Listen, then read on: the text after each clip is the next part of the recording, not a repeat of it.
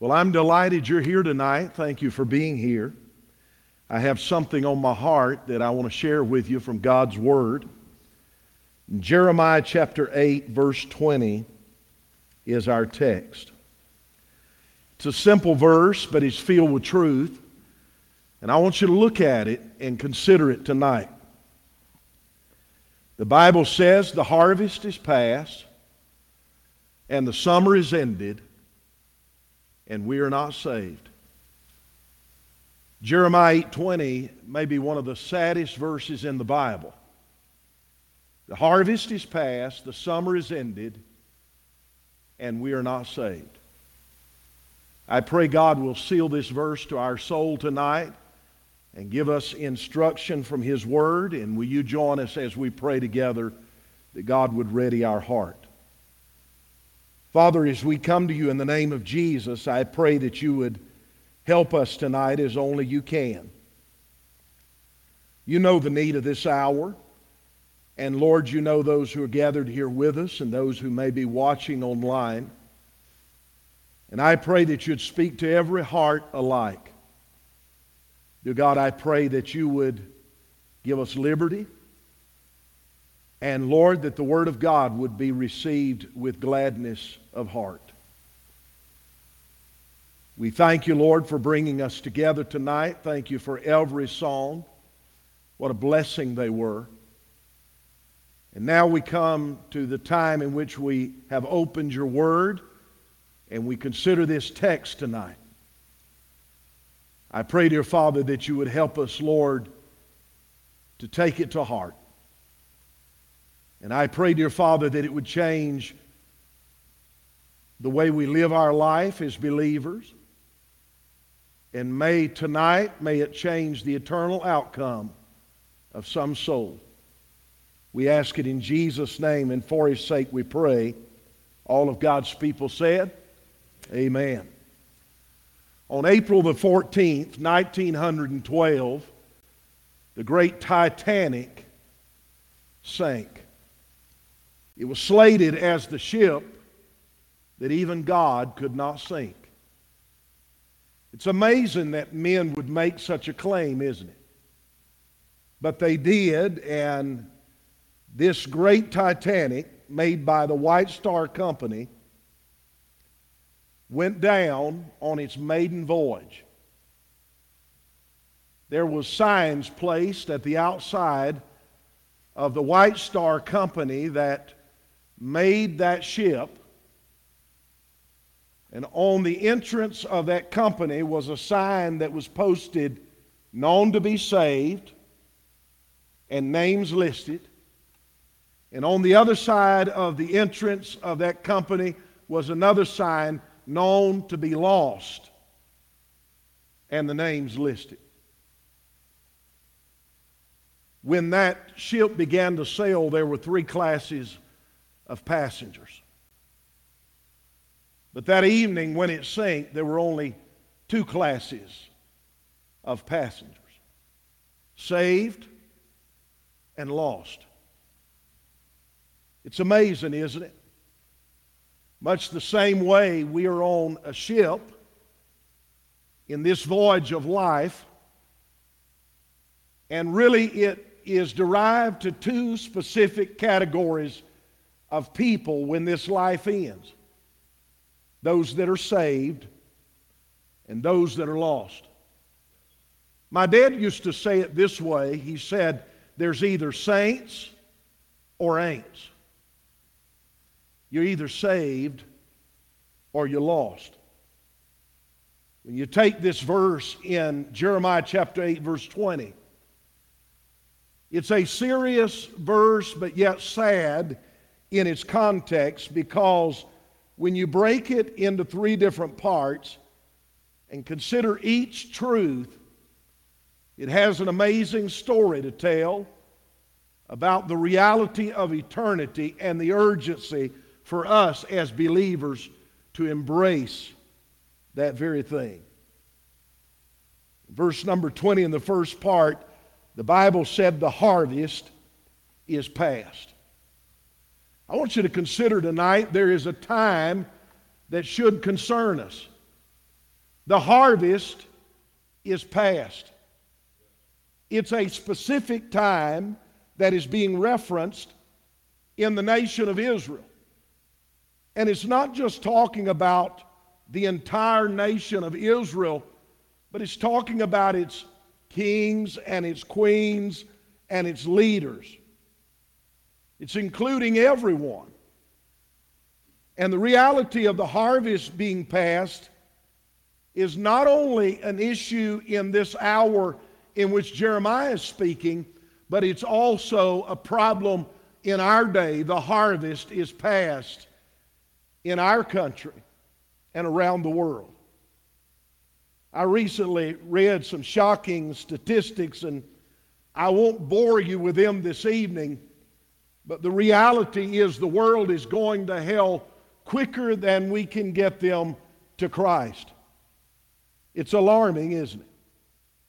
In every second, in every minute, in every hour, souls are dropping off into an eternity without Christ. Matthew chapter 9, verse 37 said, The harvest is plenteous, but the laborers are few. I believe that we have a truth that is so valuable that the world deserves to hear it, and we have a Savior that is worth sharing with all of the world. And if the harvest is past, this time should concern us that we don't have long left to bring in those who are without Christ. This time is not only reflected nationally as to what is going on, but this time of the harvest being past has a personal aspect to it as well. I want you to think about a nation that has forgotten God and its downward plunge. But what about the soul that walks away from God and never knows Him as Savior? And so I think it's important that every individual understands what time it is. The scripture says that it's high time to awake out of our sleep, for now is our salvation, our deliverance, nearer than when we believed.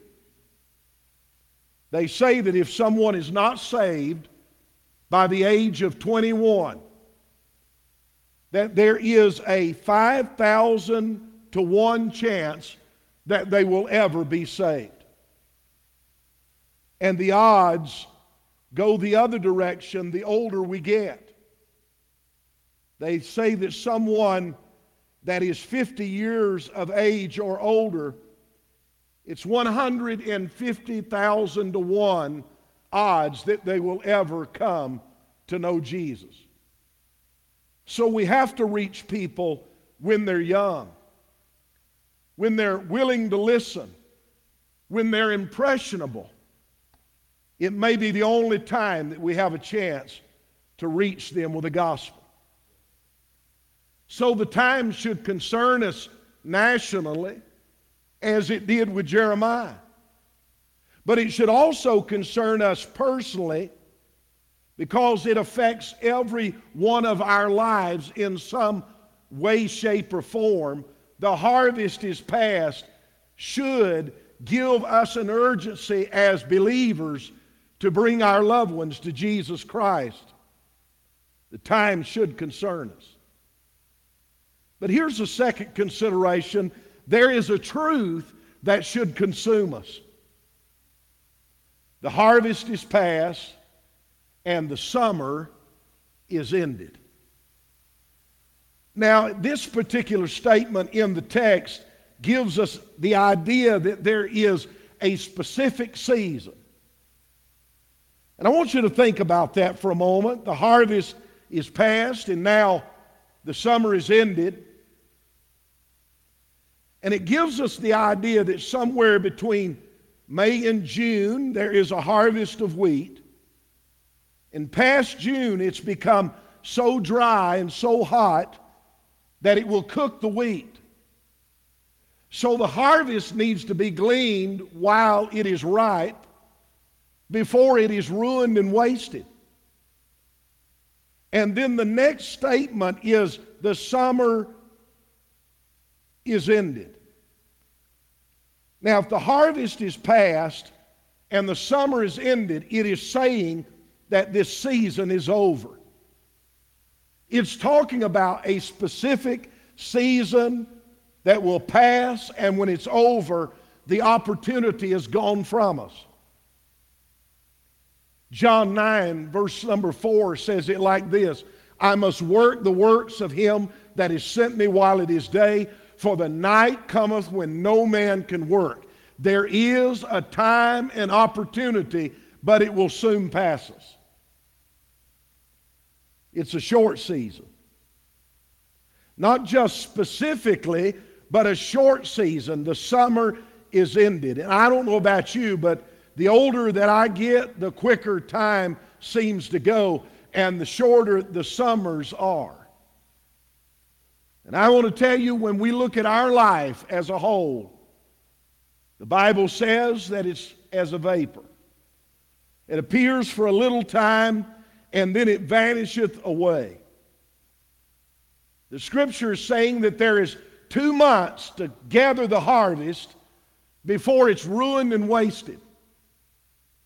It's really a call to believers, it's a call to the people of God to do what you can while you can, while you have the opportunity.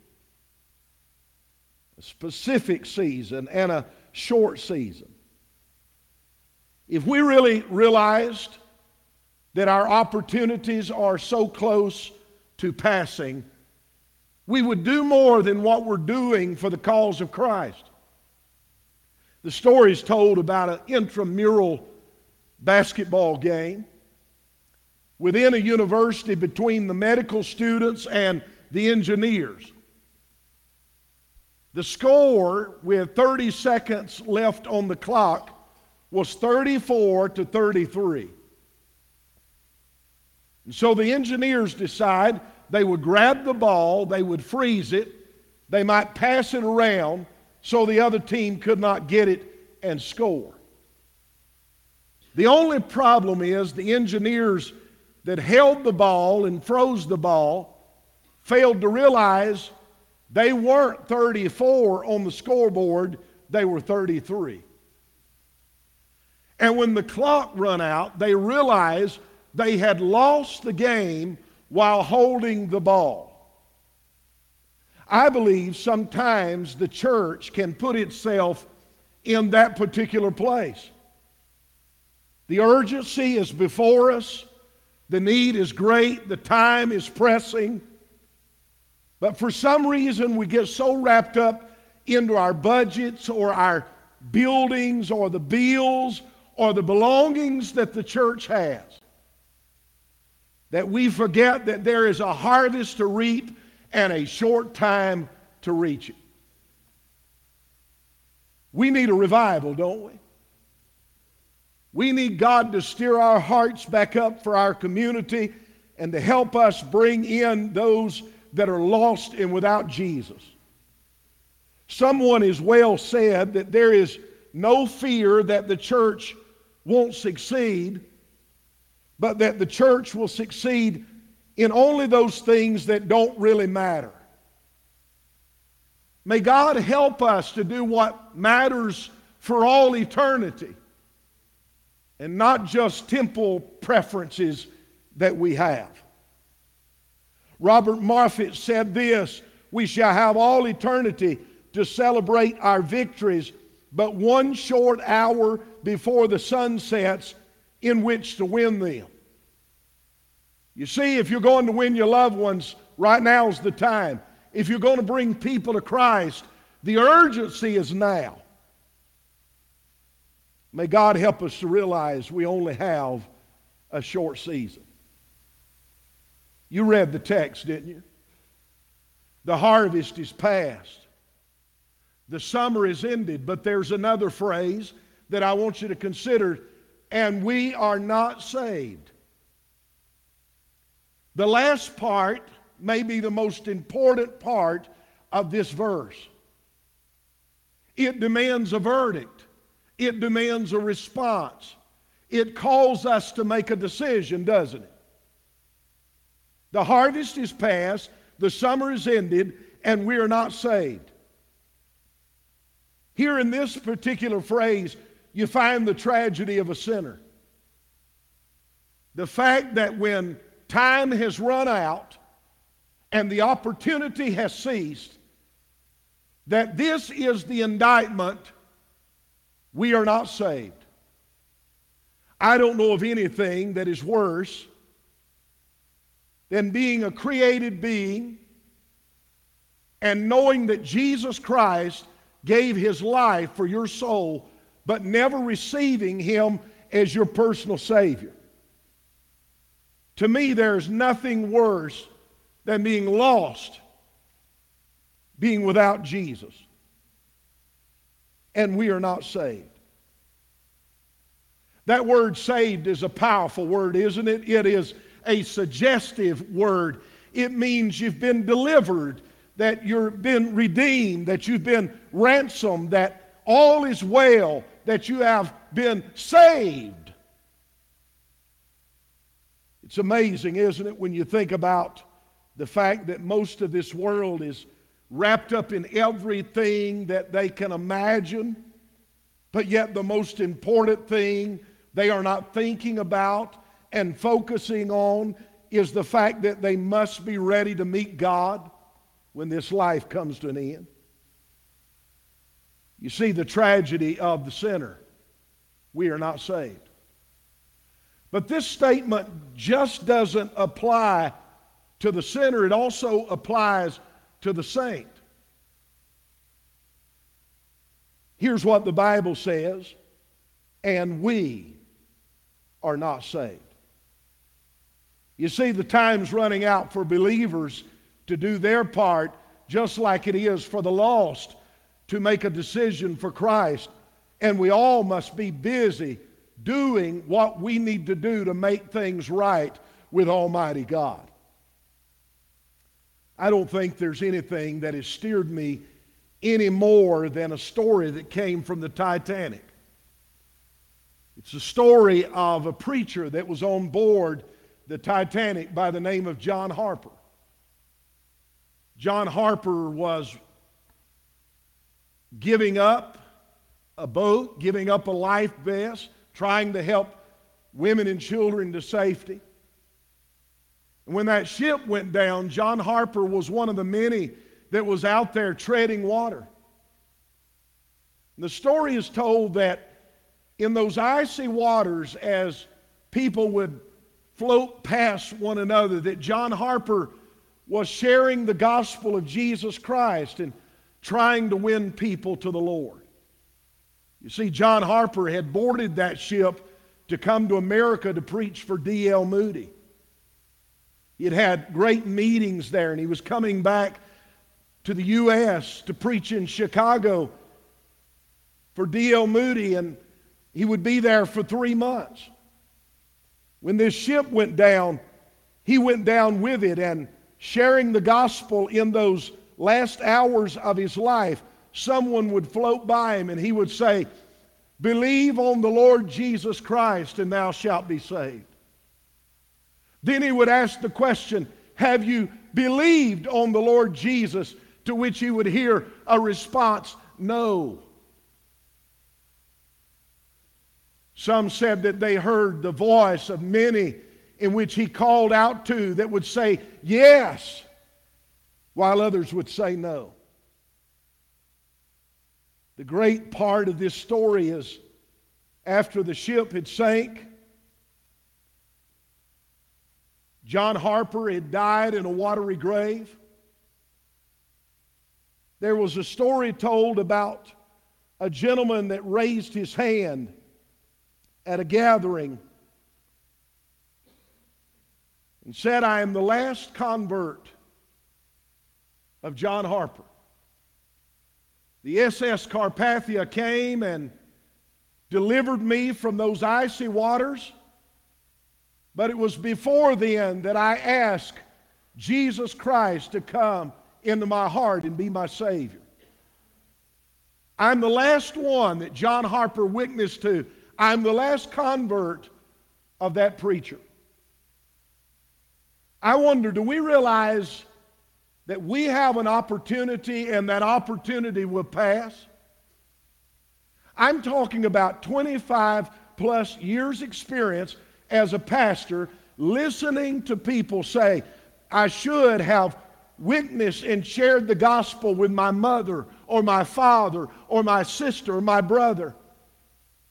I've seen people stand by the graveside weeping and heartbroken saying, I should have did more to share the gospel with them.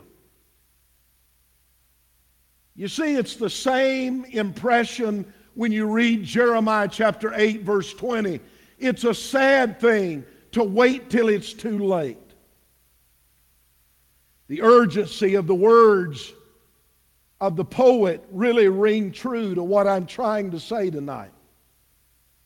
When the choir has sung its last anthem and the preacher has prayed his last prayer and the people have heard their last sermon and the sound has died in the air. When the Bibles lie closed on the altar and the pews are emptied of all men, and each one stands facing his record, the great book will be opened. What then?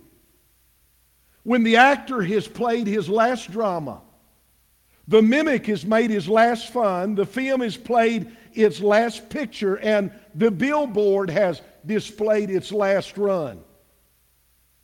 When the crowd is still seeking pleasure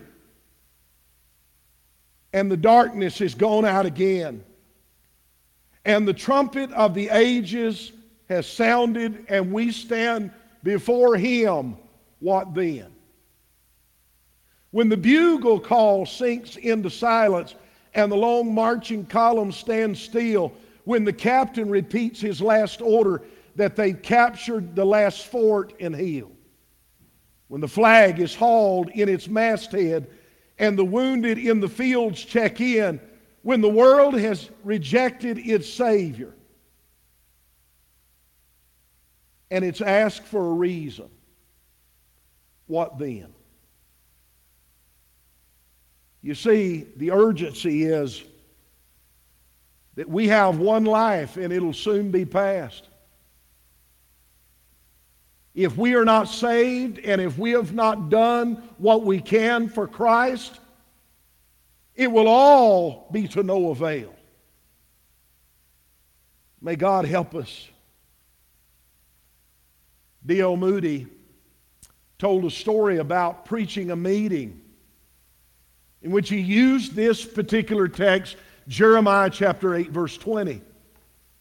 That night, unbeknown to him, there was someone in the meeting that heard him preach, The harvest is past, the summer is ended, and we are not saved. But the gentleman thought he had plenty of time. He left the meeting that night. Time had rocked on D.L. Moody was in that same area three years later, and he was contacted by the wife of that gentleman. She said, Could you please come to our home? And so D.L. Moody came to their home. The gentleman was such in a bad state of health that he tried to help him, but he couldn't do so. He, he noticed that he was just continuously mumbling just in a very low tone. And so what he did was he leaned down and he was listening.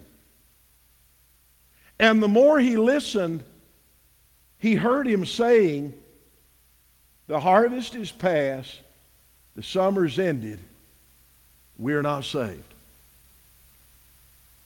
He didn't remember that three years previous, that was the text that he preached from. He didn't even recall it. He said to the man's wife, Why does he keep repeating Jeremiah chapter 8, verse number 20? She said, Mr. Moody, he came to a meeting that night you preached that text, Jeremiah 8 20. He couldn't forget it. And he knew he needed to do something about it. He said so on many occasions. But he got so cold and so hard and so callous. He just kept putting it off and putting it off and putting it off. And when his health started failing, he didn't know what to do.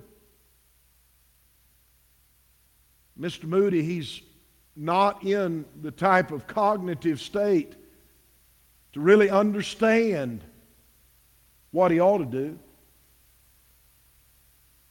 And the woman said to Moody, It's exactly like that verse says. The harvest is past and the summer is ended, and he is not saved. I don't know how else to explain it or to illustrate it or to impress it on your heart tonight, but if we ever have revival, we have got to understand the urgency of verses like Jeremiah 8, verse 20, that it demands a response from our hearts as believers. And if you're here tonight and you've never been saved, it demands a response from you. I want to ask you a question. In eternity, if there was a board on one side of the entrance of heaven known to be saved, and a board on the other side of the entrance of heaven known to be lost, which side would your name be written? Are you saved? Are you lost? Let me simplify this real quickly and we'll have the invitation. This is very important, and I want you to listen. When I talk about being saved, I'm asking you do you know that Jesus Christ is your personal Savior without any doubt whatsoever? When I say, Are you lost? I'm asking you plainly, Are you without Jesus Christ? Are you without hope? Do you need to trust Him as your personal Savior? This evening, as we stand together all over this building, and our dear brother leads us in a verse of invitation, I don't know who is here. It may be a teenager, it may be an adult. Only God knows.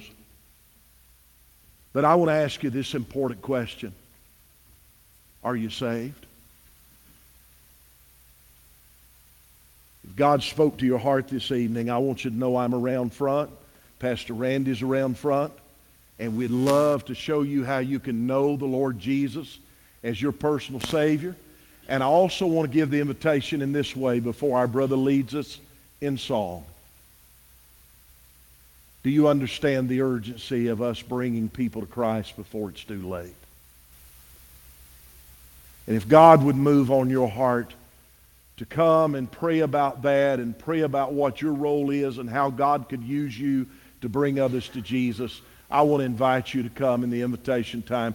Let's do business with God. Let's respond to Him. I know God wants us to draw near to Him. And the Bible said He would draw near to us. Let's pray together and then we'll have the invitation. Father,